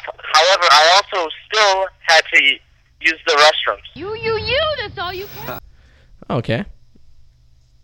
So as I was cleaning them up, there, there was uh, substantial padding in these boxes, and I had to relieve myself abruptly. All right. Well, uh, actually, that's very, very good way of describing what you just did. That is actually 120% FCC friendly, relieving yourself abruptly. So you had padding from a box, southwest quadrant, couldn't make it to the bathroom, and had to go really bad. Indeed. So you you relieved yourself in a manner which I would say um, wasn't uh, the standing up manner. It was the other manner, where in which would require one to sit down. Yes, I was in a squatted position. Okay, we can do that. Yep, squatted position. All right, so you can as guys imagine a male squatting. What kind of relieving is going on? Exactly. Okay. Now I want to ask you: are you are you behind boxes or are you like uh, in the middle of the warehouse floor? I am partially behind boxes, boxes, but some of my um, illegal coworkers could clearly see me. So you're saying you work with illegal immigrants? I'm not saying that, but uh, yes. So at any point in time, someone takes a corner the wrong way, they could basically get a full view of what has been going on. Exactly. Okay. And I knew the district manager was coming over because um, my coworkers were working. Okay, so they weren't uh, what's the word? Goofing off or uh, doing nothing. Exactly. Okay. So they were putting shoes and so I assume you work at a warehouse and you're moving boxes of shoes and I mean not shoes, uh toys and other fun things around and you're trying to like send them to other places and keep some kind of inventory control, if you will. Exactly. Okay. And then when I was finished, Yep.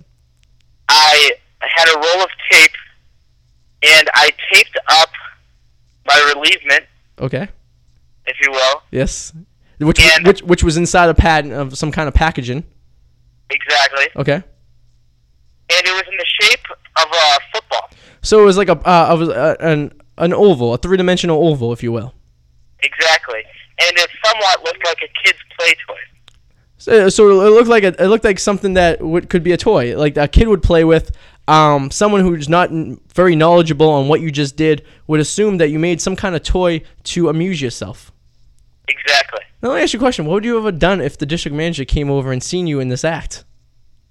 I would have walked out. What if a female employee took the corner and seen you doing what you were doing? I would have continued and acted like nothing was wrong.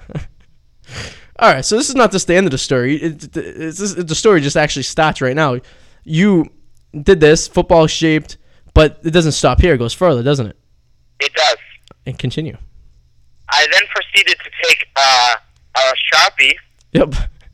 and draw football lines on the football. Let me ask you a question. If you're a type of person who's actually going to have to do some work because the district manager's there, what time did you have to get a Sharpie and to doodle dust on the on on this pro ob, oblonged oh, oh this this oh, three dimensional oval? Where would you have the time to do this? Well, I figured that if I could put it with the toys, no, no one would be the wiser. Okay. So so what was your your agenda uh, making this this this this bile this ball of bile into a football? What what was your passion? What, what what were you thinking? What was going through your mind at the moment you pick up that sharpie and you were like, I want to make this thing a football? What what were you thinking? I was thinking I cannot get terminated twice in the same month. Well, you already been terminated again? I had from a previous toy store for a similar incident. All right. Well, and you, do you have do you have like a desire for little kids or do you just like toys? I uh, it's a little bit of both actually. but there's no actual kids that work. You just you don't like the kids themselves. You just like kid toys. Exactly. So if you were in Dateline, you would show up at the house to not meet a kid, but to play with toys. Yes, much like an episode of Seinfeld where he drugs a lady and plays with her toys. That's right. Very very similar. Yes, and he invites George over to do the same. He does. George does come over. Nice. All right, so we get this football. Well, we don't have a football. We have a man-made football of bile, and has what I'm, I'm assuming you wrote like uh, like what's a what's a football made? Who makes a football? Uh, like the little the the the who? Is it Wilson? Yeah, I think Wilson makes football. So did you write like Wilson and have little like uh you know the the what what's those things called in a football? I'm I'm losing my blank. They're called uh the grips. Oh, um, What the hell are they called? The threads, the th- you know, but everyone knows the, the the the place on the football where it's where the threads are, where you stick your fingers between, the lacing or whatnot. Yeah. So you drew those on the on the on the this this toy that you made. exactly. Okay, but the story doesn't end here. So then the district manager came over Okay. and seen this football because I had yet to get it completely in with the toys. It was on top of the box. So what, what were you gonna do with this afterwards? Were you gonna dispose of it in the barrel? Were you just bored, so you're just writing on it? Like, what were your intentions? There were no barrels in my area because uh, there was problems with theft. Oh, okay. So I actually had nowhere to put it. So I figured put it with the toys, and I'll be all set. Oh, there you But go. prior to prior to getting it in with the toys, the district manager comes over, and he sees this and wonders why it's not in the box. So you had this. Fo- so, so, I'm gonna interrupt you for a second. So you had this football. You were putting it with the toys. So were you intending to ship it out to another store, Ah, yes, just to get rid of it, right? exactly. Okay. I guess that's one way to get rid of something. So then he asks why I have this, and he accused me of stealing it. And I said, "No good, sir. It fell out of the box." But I'm assuming this thing looks nothing like a football. I'm assuming it's like a white packaging that's around it, or Exactly. So then he picks it up and he's like, "This doesn't like look like any product I've seen." And then I say, thinking very quickly, that oh no, wait, I saw some of the other workers bring that in. They were playing catch with it. And he's like, "Oh, we can't have any of this." So then he gives it to the other workers and says, "No more playing catch with this." okay. Well, I'm assuming when he picks this thing up, it's very heavy in the middle, but very light on the edges. Exactly. Okay. And the other workers who cannot completely speak English are wondering what is going on. Are these the illegal people, or the the, the people that you're not saying are illegal, but I think we all can put the pieces together? Exactly. Okay. So then later that day, um, on our lunch break, when we went outside to the truck that uh, delivers our meals, Okay. I saw I saw two uh, employees playing catch, and I was like, "Ooh, maybe I'll join in." So I went over there. So from afar, you weren't sure what they were playing catch with. Exactly. You just seen kind of the, the motion and someone going down and in and you know reaching up to catch a ball. So you really you, you just see him playing catch. Exactly. So please so tell us. Oh, okay. I went over there and I was like, "Ooh!" They threw it to me, and I was like, "Ooh, can't have this." And then my district manager came over. What, what did they throw over to you? What what exactly did they throw at you? They threw the ball that I had made. The ball full of your bio that was taped up in packaging that resembled a football. Is this tr- is this what they were throwing at you? Exactly. Now, wh- what was the temperature like outside? I'm assuming if you guys were outside, it was it was kind of warm out. It was in the high 90s with, and it was very humid. So you have this steaming ball of debris getting tossed around, and no one it didn't smell. It it did, but we all just assumed that assumed that that was that the that was the other employee. I gotcha. All right, that happens once in a while. So then the district manager came over and he said, "Hey, give me that." So I proceeded to throw it to him, and as soon and he wasn't very uh, athletic, it hit him in the chest and exploded. yes, because you taped it up, and tape usually the the glue kind of comes unstuck when it's hot out, and if you've been bashing it around for a couple hours, then it's uh, like a beat up uh like a beat up uh baseball glove. It's kind of loose, you know. Exactly. Let to not describe in 100% depth. Was it mo- was the it next motion was whipped my finger towards my other employee, and I said, "He did it," and he was fired. and I still work to the at that toy store to the day. so, so was the consistency of the bile more like the ocean or more like a rock? It was um, it was more of like a liquid. Like a like a like a like a chowder? like a thick puddingy chowder. Ah, I getcha. So it wasn't exactly a quick clean, if you will. No, not a quick clean at all. Oof. Now, what was the district manager's reaction to this stuff being splattered on him? He proceeded, uh, proceeded to yell that uh, the store would be closed down. Until later that day, we found out that he had no authority to do that. So he was just kind of talking like a uh, uh, like a guy who just got bile spilt on him. Exactly. Okay. However, there was an investigation done, Okay. and every illegal worker, or non-illegal worker, I should say, Yes. was fired.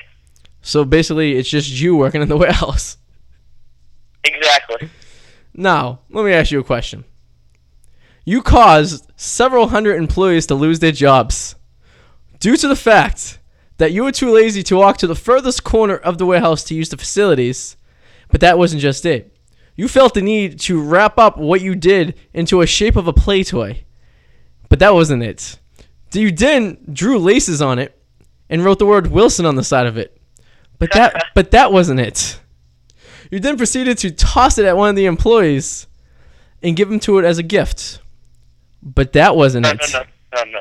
This is not my fault, Eddie. This is 100% the contractor's fault. So it all, it, all, it all boils down to the contractors being lazy and not putting bathrooms on opposite sides of the warehouse. Exactly. The contractors were very lazy indeed. I see. They put it where the plumbing was, not where the plumbing should be. So you blame the firing and deportation of several employees uh, d- uh, on on the contractors. Oh, that's not it. That's not only it either. They did not only lose their jobs, Yes. they were deported back to their home country. Where they're actually probably making the, sh- the toys that instead of putting them in the boxes. Exactly. Hmm. That's a it's a very touching and moving story. Yes. And it will be on podcast later on tonight for all of those who missed it. Nice. Very nice. I appreciate you calling in. It's, it's almost, we got about 13 minutes left in the show, so we're gonna be closing things up. But uh, is there anything you want to plug real quick? Um. No, I think I'm pretty good. You don't want to plug your MySpace for all the listeners to view? Oh yes. Uh, www.myspace.com slash Ryan Wallace. W A L L I S. Spelt like General Cornwallis, not the traditional like uh like like uh, Biggie Smalls spelled his last name with A C E. It's the I S ending. Exactly. And if you don't remember how he spelled it, just go to my spa- my MySpace, and he's on the top 20 friends. Exactly. Very nice, Ryan. Sidekick Ryan, as you are now known as on the show. Thank you very much, Eddie. I appreciate your story, uh, and uh, I, ho- I hope you be calling back next week with another interesting story from the from the toy factory. All right. Thank you. All right, see you later. All right, everyone, that was uh, cousin Ryan or sidekick Ryan, as now he's known as, in his little adventure uh, at the warehouse. You called me crazy. What? Um, let's see. I'm gonna try to get that IP relay there. Uh, before we leave. And uh, actually, I'm gonna try to get uh, delivery boy Ralph on the phone real quick before we go. Let's see if he's available.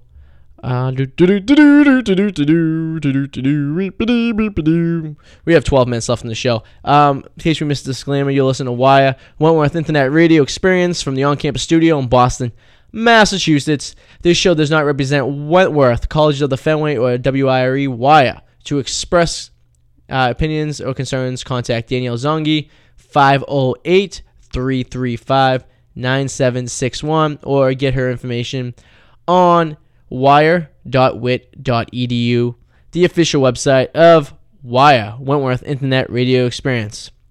All right, we're going to try to get uh, delivery boy Ralph on the phone. It is his birthday. And if you go to MySpace, go to my MySpace, and he is, uh, I think the name's Joe or something like that. Joe's phone. Sorry, I couldn't get to your call Leave him a voice message. as quickly as possible. Thank you. To leave a voice message, press 1. Hey Joe, this is Arty. Um, I guess we're not recording you, but we're recording us leaving a message on your phone. So I hope this is okay. We just want to wish you happy birthday, and uh, we're hoping to get delivery boy Ralph, but uh, unfortunately he's not available. So all of us out in Listen Land is wishing you a happy, happy, happy birthday, and uh, we hope that delivery boy Ralph can call us in next week because I would love a nice sausage sub delivered because I haven't had one of those in a while. And I hope he doesn't get caught in the rainstorm like he did last time he tried to get here when Bruce was in the studio. So uh, happy birthday, and uh, we will be speaking to you soon. And uh, good day. I said good day. And uh, that was Joe and delivery boy Ralph. They live together, which is interesting enough as it is. Uh, let's see. We also wish another happy birthday to D'Lo if he's listening. Uh, D'Lo, if you're listening, happy birthday, brother. Um, it's very very crazy day here. You can get D'Lo on my MySpace too if you want to give him a happy birthday comment or whatnot on MySpace. He's uh D'Lo's bringing sexy back. He's like uh, the 15th one on my 20 top MySpace. Uh, we got 10 minutes left in the show. We're waiting on uh, Allie M to send us the IP relay, but uh, I don't know what the hell she's doing. I gave her plenty of time. I just want to remind you guys each and every Wednesday, uh, it's late night Friday 84 from uh, basically 8 p.m. till 10 p.m. Eastern Standard Time here on the East Coast. You can hear us all over the world, in fact, with internet radio at wire.wit.edu or arty84.net. Feel free to contact me anytime on AIM at ARTY84 and be sure to listen into Wire for any other radio programming. You can check the schedule on radio programming on WIRE's website, wire.wit.edu. Here's Allie M right here. Hello? This is IP Relay Operator 9535 with a relay call. Do you know how to use relay? Yes, Thank you. Relay will begin now. you are being recorded. Is it true that you reclaimed yourself a pair of jean shorts, Sir Arthur Henry Demadia 84? Go ahead. Yes, in fact, I did macramate myself a pair of jeans shorts. Operator here, the caller is interrupted. I feel that this information was very important for me to know. Go ahead.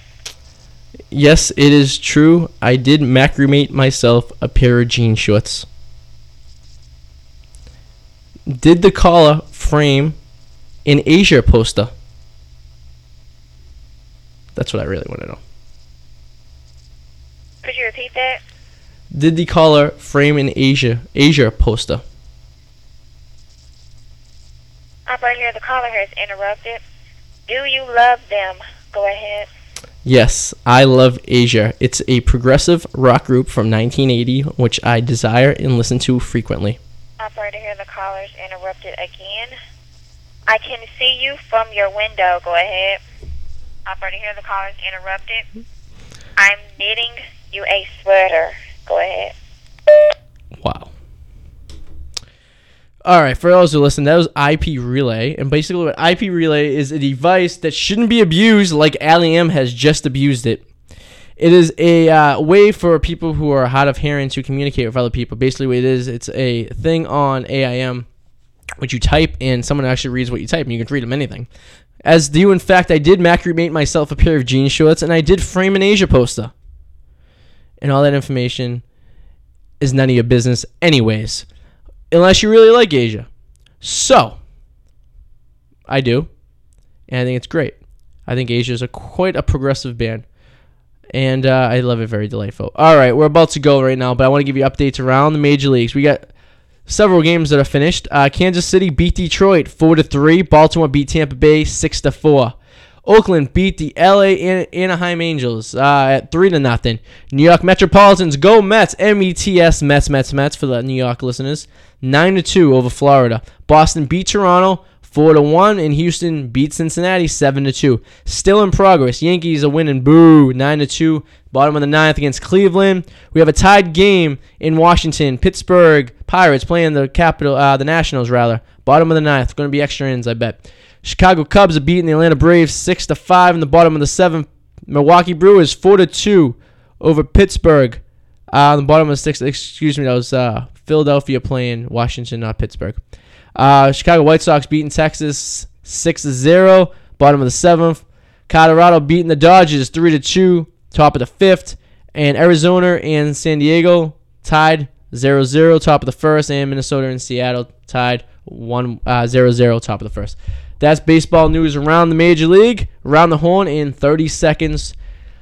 You're listening to Late Night with Arty84. Anything played on the show tonight can be accessed on ID84.net, ARTY84.net. Check uh, later on tonight for this replay and bits and pieces of the show cut up for your listening pleasure. And also, if you're not a friend with me on MySpace, feel free to befriend me. MySpace.com slash DJ ID84, ARTY84, uh, DJ in front of that. Also, happy birthday to Delivery Boy Ralph, uh, D'Lo, uh, and also if you want to contact Allie or Cousin Ryan, they're also on my MySpace. I want to thank you guys very, very much for listening to me today. Uh, I always love it when you come by for a good time. And uh, guess what next Wednesday is? Well, next Wednesday is April 25th, and I will be on the air. Hopefully, uh, we have a uh, nicer week of news. Um, like I said, hearts and prayers and condolences go out to the families of the victims at Virginia Tech incident. And uh, we will be thinking of you, and um, we just hope uh, a tragedy like this does not happen again in this country. And uh, schools become a place that's safe to go again. So as is Arty84.net and Late Night Fight 84, hearts prayers go out to the families of the victims. And uh, we'll see what happens to Don, I- Don Imus, too. Maybe he'll be back in a couple weeks. We'll see what happens. So this is Late Night Fight 84. I'm Arty84. Thanks again for listening. ARTY84.net. See you guys later. Later.